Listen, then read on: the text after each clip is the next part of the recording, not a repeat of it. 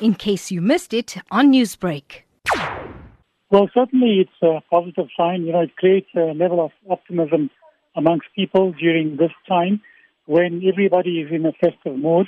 However, you know, I'd like to caution people that while we know for a fact that the petrol price decrease is primarily due to two sources, one being the Brent crude price oil dropping, and the other one is the fact that the rand has appreciated in value. Just those two things, but perhaps these things keep fluctuating on a month-to-month basis, and it doesn't necessarily mean that as we enter next year, the prices will continue to fall. So just a level of optimism at this point in time, but I would be cautious. How will this decrease in the fuel price impact on inflation? Well, it is good news for inflation. We know for a fact that the Minister of Energy did indicate that they want to try and stabilize the price of fuel as we enter the uh, 2019.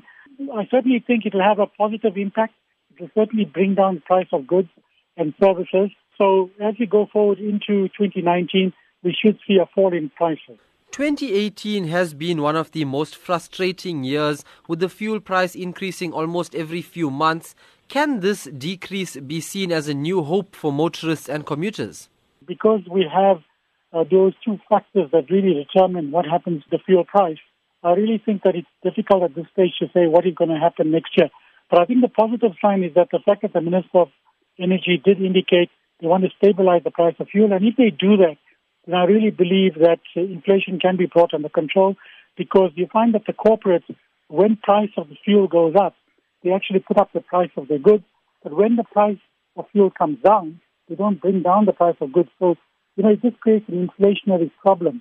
I think the other issue that we must seriously look at is the fact that the Reserve Bank has pushed up the interest rate by 25 basis points just uh, a week ago. That I believe that the Reserve Bank jumped the gun. I really think that it should not have done that.